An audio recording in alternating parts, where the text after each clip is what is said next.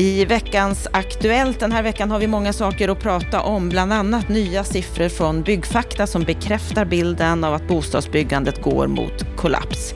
Regeringen har ju också kommit med sin vårändringsbudget, en budget som kanske inte levererar riktigt de åtgärder som vi hade hoppats på. Andreas Karlsson, han kallas till civilutskottet, men eh, Larry Söder menar att det är för tidigt med krisåtgärder. Är det det? Sex månader efter man har tillträtt och många månader i en nedåtgående spiral. Vår expertkommentator Lennart Weiss är väldigt tydlig på den här punkten att han hade förväntat sig mer av regeringen.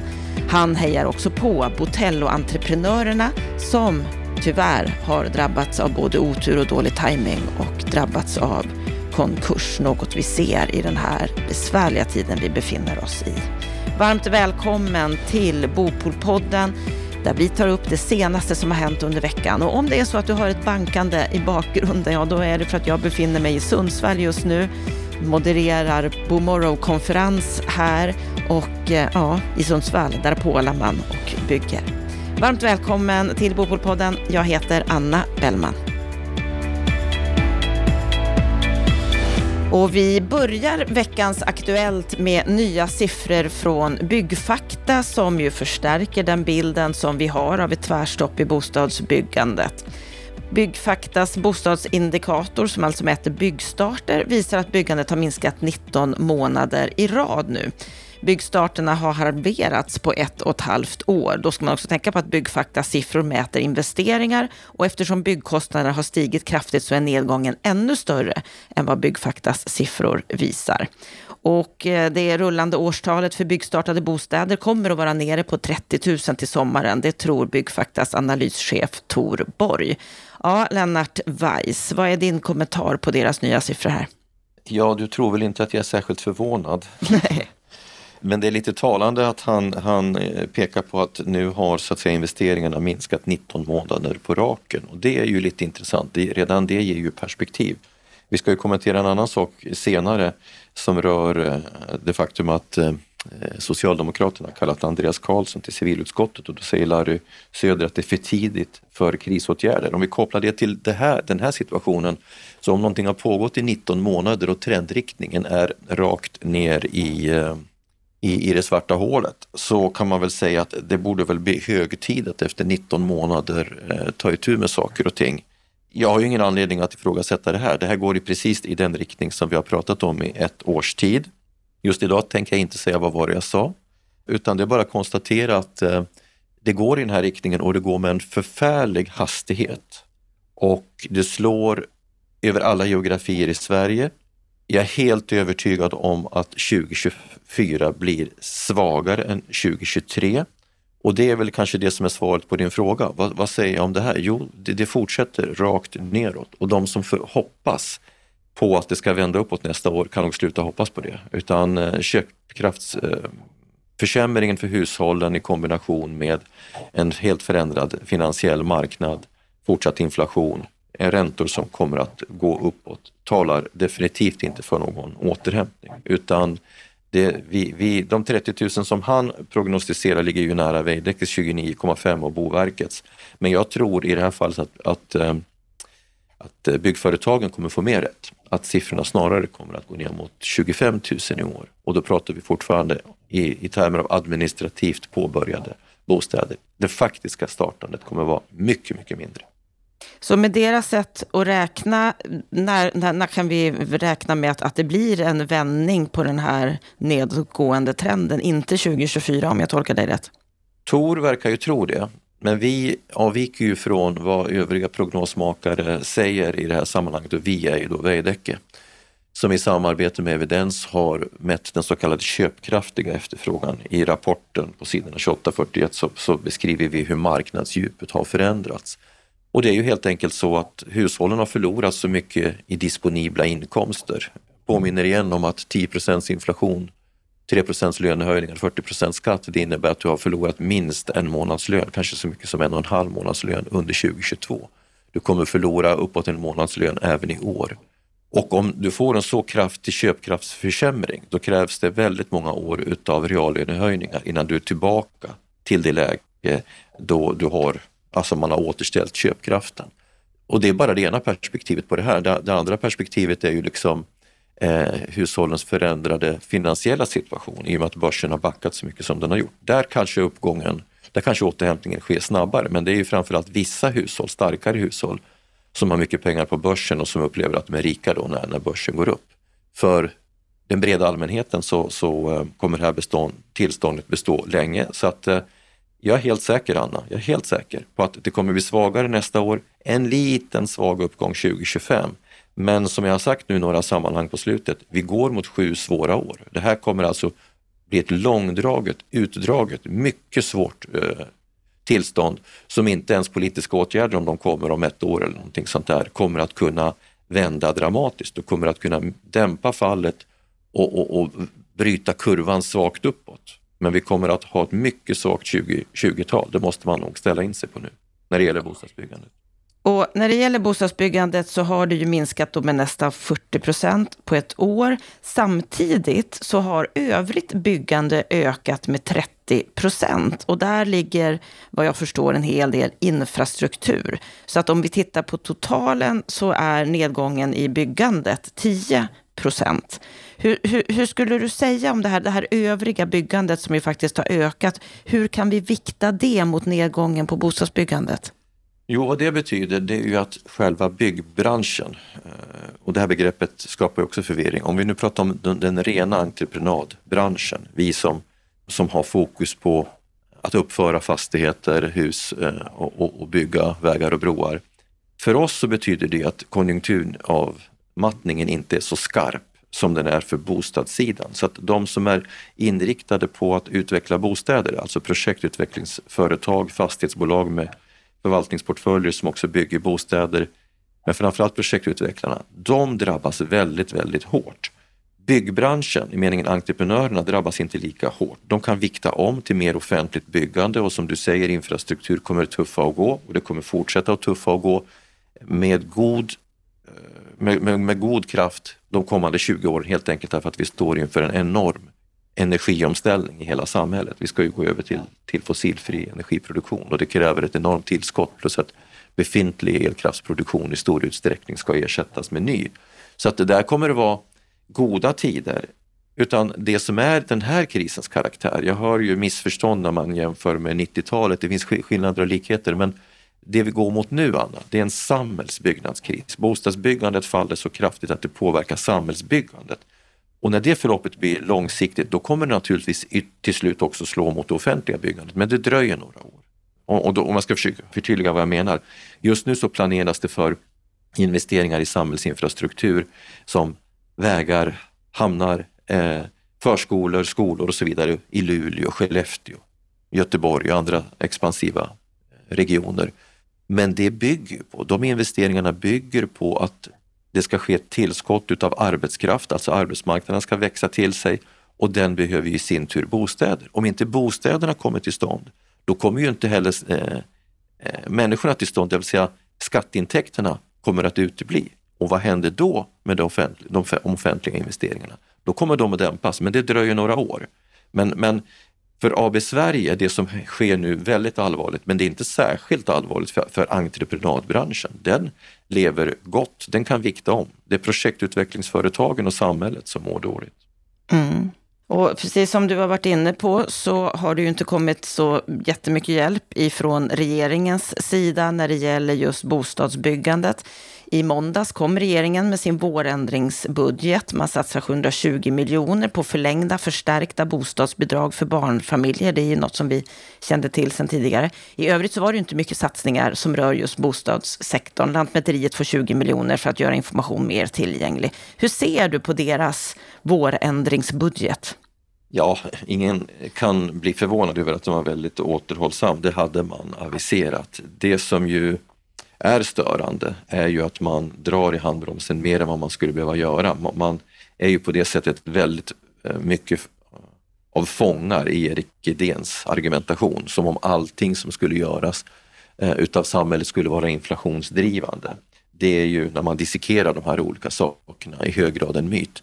Jag menar, det blir ju lite larvigt. Va? Att det är inte inflationsdrivande när man öser ut tiotals miljarder till hushållen i elkompensationsstöd och sen så skickar man 720 miljoner i, i förlängt bostadsbidrag då eh, till hyresgästerna som i stor utsträckning inte har fått elkompensationsbidrag. Alldeles självklart hade man kunnat stötta eh, hyresmarknaden ytterligare och, och svaga hyresgäster. Det hade man kunnat göra när man nu kunnat stötta. Jag menar, jag har ju själv fått elkostnadskompensation som jag inte behöver, ärligt talat. Så att eh, här hänger inte politiken ihop. Och när det då gäller regeringen och, och deras politik så är det många som har blivit besvikna på den. Byggföretagen kallar det för icke-politik, Hyresgästföreningen en vänta och se-politik och fastighetsägarna de kommenterar att det är positivt att regeringen ser behov av reformer för ökat bostadsbyggande längre fram. Vad säger du om den kommentaren från fastighetsägarna? Ja, den, eh, jag tror att de satt och funderade på hur ska de kunna säga någonting positivt och så valde de att ta fasta på det här allmänna uttalandet från regeringen. Men, men det är ju inte helt fel därför att jag är helt säker på att eh, Andreas Karlsson och hans kollegor är väl medvetna om situationen. Jag är helt säker på det och att man nu sitter och gnuggar geniknölarna. Problemet är att man har från början gått in med en reformagenda som var ganska svag, det vill säga en satsning på egna hem som är närmast omöjligt att leverera med de kreditrestriktioner vi har. Därför att egna hem och villaboende adresserar i första hand unga barnfamiljer och kan inte de få ett lån i banken, då blir det inga egna hem heller. Och det andra var att man eh, valde att göra, lägga fokus på regelförenklingar. Och regelförenklingar har en effekt på lång sikt i form av eh, i, i planeringen så att säga utav nya bostäder. Så att här kommer man ju att tvingas, och då, då blir det alltid väldigt svårt när man måste vrida om agendan utifrån en helt ny, ny nulägesanalys. Och jag har respekt för att det kan ta sin tid, men nu har det kommit mycket input de senaste veckorna, månaderna till regeringen och de sitter säkert och masserar det här. Problemet är bara att det här måste upp på stats och finansministernivå. Där måste det till en förståelse och det måste till ett helt nytt tänkande. Så i det avseendet så tror jag att fastighetsägarna i det medellånga perspektivet kommer att bli besvikna. Den typen av grepp kommer du inte att se. Men eh, du kommer säkert att se att man undanröjer den här domen då kring, kring presumtionshyrorna som vi har kommenterat många gånger, alltså Uppsala-domen. Den kommer man säkert att undanröja. Men de större greppen som antingen främjar efterfrågan eller utbudet, de kommer att, den, den sortens grepp kommer att dröja. Och precis som du har varit inne på Lennart i början här av, av veckans Aktuellt så, så kommer det lite påtryckningar nu på regeringen. Det är Socialdemokraternas bostadspolitiska talesperson Jenny Nilsson som kräver att bostadsminister Andreas Karlsson kommer till civilutskottet och förklarar varför regeringen inte kommer med åtgärder trots att det är den här nedgången på marknaden, en kollaps som vi ju nu ser. Och så hänvisar hon ju bland annat till era rapporter och till byggföretagens rapport. Och det här vill ju då inte Andreas Karlsson, han vill inte kommentera det här. Precis som du sa, partikollegan Larry Söder som är bostadspolitisk talesperson för KD, han säger till Altinget att det är magstarkt att Jenny menar att en ansvarsfull minister inte agerar just nu. Man kan alltid bjuda in en minister, men den ska att den ska förklaras i sex månader efter de har tillträtt som regeringen. Då tycker jag att man polariserar istället för att samarbeta, menar Larry Söder. Vad säger du om, om den här politiska ordväxlingen här? Ja, det, den är väl ett, ett, ett, eh, bevis på att eh, stressnivån ökar hos regeringen och eh, regeringspartierna. För de, de inser ju vart vi är på väg. Och den här ordväxlingen får du väl betrakta som det, det är så politik fungerar. Så det inte, finns inte någon anledning att ägna så mycket tid åt det. Man kan väl säga så här att jag tycker att eh, inbjudan till civilutskottet är motiverad. Det är inte så att Andreas Karlsson kan förväntas förklara sitt ansvar för vad som har skett. För, för där har ju Larry Söder rätt. Med sex månaders historik så kan han ju inte liksom bära ett tungt ansvar för den här utvecklingen. Det är djupare strukturella förändringar som har skett här. Men däremot så kan det vara intressant att höra hur statsrådet förhåller sig till den situationen vi har. Vilken analys gör statsrådet och vilka handlingsalternativ ser statsrådet? Det kan det ju faktiskt vara dags att börja ge en bild utav. Så på det sättet så tycker jag att en, en sån här inbjudan är fullt motiverad. Sen blir frågan, vad leder det till? Ja, jag tror ju att de här problemen som vi har på bostadsmarknaden nu är så stora att det kräver blocköverskridande samtal. Kommer regeringen att göra det? Nej, det tror jag inte, inte i det korta perspektivet. Men jag skulle säga att situationens allvar och eh, problemens dignitet kräver grepp som, som måste vara av den omfattningen att det kräver stabila beslut som är stabila över minst en, över, över två mandatperioder, det, det vill säga över ett val. Och det kräver någon typ av bredare samförståndslösning, men det tror jag inte är fallet så som Tidöpartiernas konstellation ser ut och med den inneboende spänningen och sen förhållandet till oppositionen. Men eh, regeringen sitter i en väldigt, väldigt svår situation. Och att oppositionen utnyttjar det, det ska man inte vara förvånad över. Sen får man skilja på vad som är politics och vad som så att säga är realia. Men det finns definitivt gott underlag för att pressa regeringen på svar på hur man ser på situationen. Mm, att de säger att det är för tidigt för krisåtgärder, det kanske de Nej, inte kan gömma sig Nej, bakom. Nej men det går, det, det, är helt ohållbart. Utan jag skulle säga så här att eh, det kommer att behövas, ska man vända den här utvecklingen vi ser, så måste det till krisåtgärder, säg inom sex månader. Och, och, då tror jag att man måste se på det på det här sättet att i det korta perspektivet så måste man analysera gapet mellan byggkostnader och marknadsefterfrågan. Det gapet måste fyllas med någon typ av åtgärder, det vill säga vad kan branschen göra för att bringa ner kostnadsbilden och därmed få ihop en kalkyl? Vad kan kommunerna göra i termer av markpriser, mark och exploateringskostnader? Vad kan staten göra? Och staten skulle kunna göra vissa saker som en tillfällig sänkning utav byggmomsen, eh, ta bort stämpelskatter eller, eller vad det nu är. Man måste ner konkret i verktygslådan för att lösa situationen här och nu och få, på marginalen få igång fler projekt. Men, och det här är det verkligt viktiga, det har skett djupgående strukturella förändringar både på ägarsidan och hyresmarknadssidan som kräver en helt annan typ av grepp. Och de, de måste alltså inriktas på fundamentala förstärkningar av antingen hushållens efterfrågekapacitet, förmåga eller utbudsinriktade åtgärder, det vill säga subventioner, produktionsstöd av olika slag. Det är bara att välja. Att inte göra något av de två sakerna, då kommer vi verkligen Ja, då, då, då blir det sju svåra år som, som kanske till och med får ett längre tids, en längre tidshorisont. Och det kommer mm. man i sinom tid att inse. Men det behövs krisåtgärder, där har Larry Söder helt fel.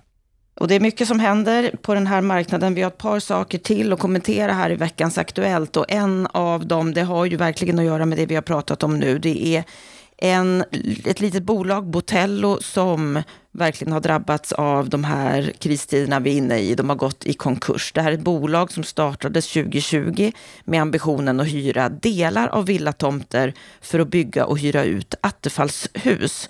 Grundaren Keivan Hursman och vd Douglas Lundholm skriver på LinkedIn att bakom den här konkursen ligger makroorsaker som höga byggkostnader, räntehöjningar, men också att de underskattade villaägarnas emotionella beslut, som exempelvis att få en ny granne och kraven på arkitektur och inredning av Vattenfalls hus. Va, va, vad kan man dra för lärdomar av den här historien och att de nu faktiskt inte har klarat sig? Jag måste ju säga när jag, när jag läser vad de här eh, killarna säger, det är ganska unga personer men enormt driftiga, så blir jag väldigt, väldigt imponerad. Alltså vilken mognad. De har ju analyserat sin situation. De har haft en extrem otur med tajmingen. Vilket ju visar att en gammal sanning när det gäller affärer, att tur och timing räknas. Det, det är verkligen sant. Men de har ju redan växlat ut insikter i det här. De här killarna kommer igen. De är så oerhört eh, målinriktade och, och, analytiska och prestigelösa. Så att när man börjar ett pressmeddelande med, med orden vi, vi misslyckades, då, då har man lärt sig någonting. Och här tycker jag man ska tänka som man gör i USA, att ett misslyckande, affärsmässigt misslyckande är inget mått på en persons förmåga, utan det innebär bara att en person har fått en insikt.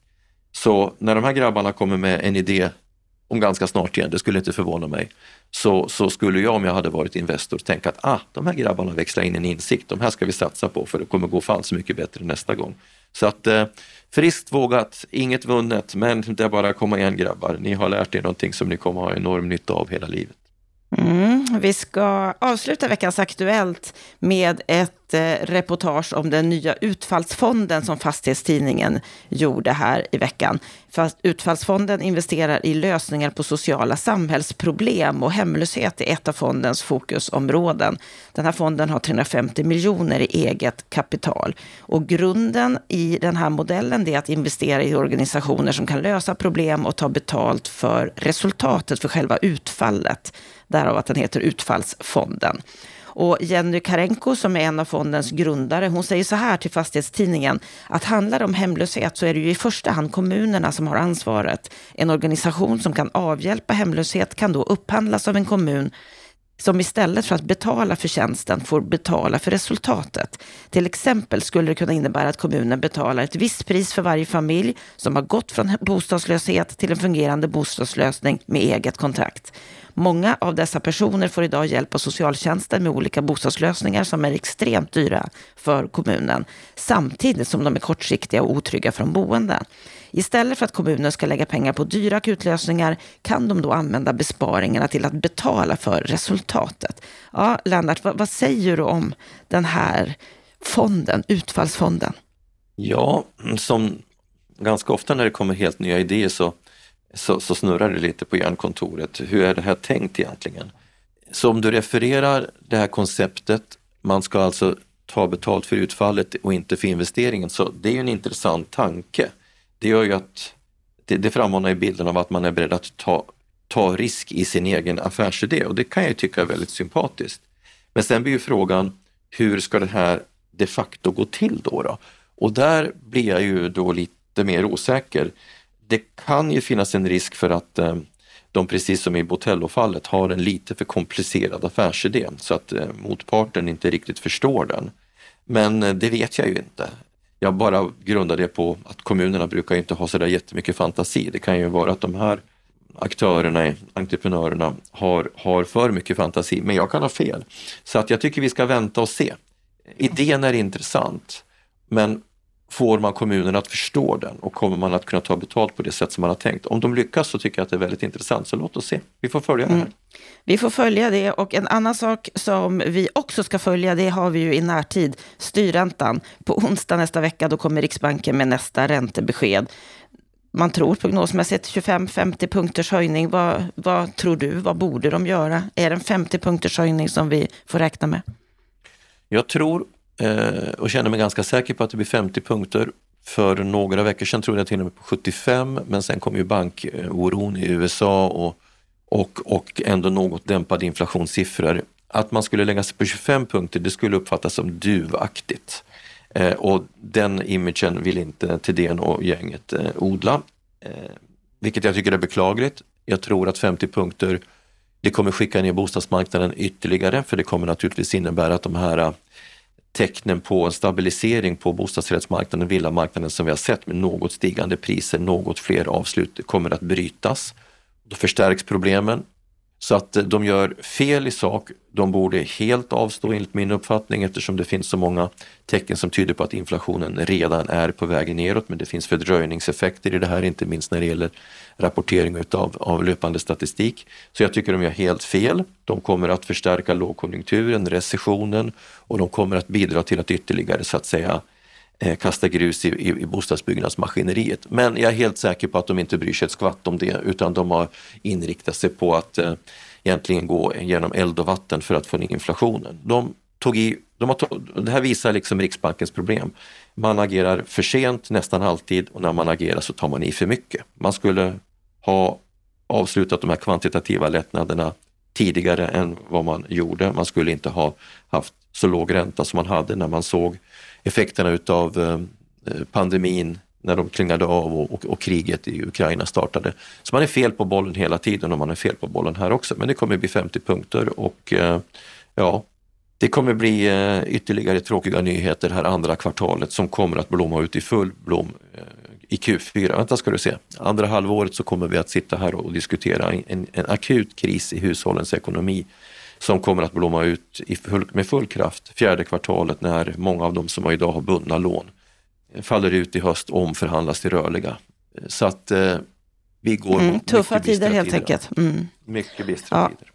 På onsdag då får vi veta bestämt vad Riksbanken väljer att göra. Och på måndag, då hörs vi igen. Då ska vi djupdyka mer i detta med hyresförhandlingssystemet och hyreshöjningar. För att det finns nämligen sex bolag i Malmö som har påkallat en ny hyresförhandling. Det här pratade vi om i förra veckans Veckans Aktuellt. De vill höja hyrorna en gång till i år, nu i juli, och har bett att få en förhandling med Hyresgästföreningen. Olof Andersson är vd på Trianon och han menar att hyreshöjningar kompenserar inte alls för kostnaderna. Vi har ju fortsatt inflation och eh, räntorna har, har gått upp. Vi har energipriser, vi har ett eh, energibolag i Malmö, E.ON, som missbrukar sin monopolställning och eh, har höjt det först med 20 procent, sen har man backat här och eh, ändrat sig till 13 procent men det är ju den högsta höjningen som ett fjärrvärmebolag gör i hela landet. I andra städer ligger det mellan 2 och som högst 8 procent. Vattnet har gått upp i Malmö med 25 procent. Allt detta sammantaget gör att vi har påkallat en förhandling för att diskutera det här med Hyresgästföreningen. För att eh, det här handlar ju om att vi vill ha en bibehållen eh, kvalitet och service till våra hyresgäster. Och vi vill prata med våra hyresgästers representanter i första hand om hur vi kan lösa den här situationen. Där hörde du Olof Andersson på Trianon och hela samtalet det kan du höra i vårt program på måndag. Stort tack Lennart för veckans Aktuellt. Stort tack till dig som lyssnar på Bopolpodden. Gå gärna in på bostadspolitik.se och läs mer. Med detta så önskar vi dig en trevlig helg.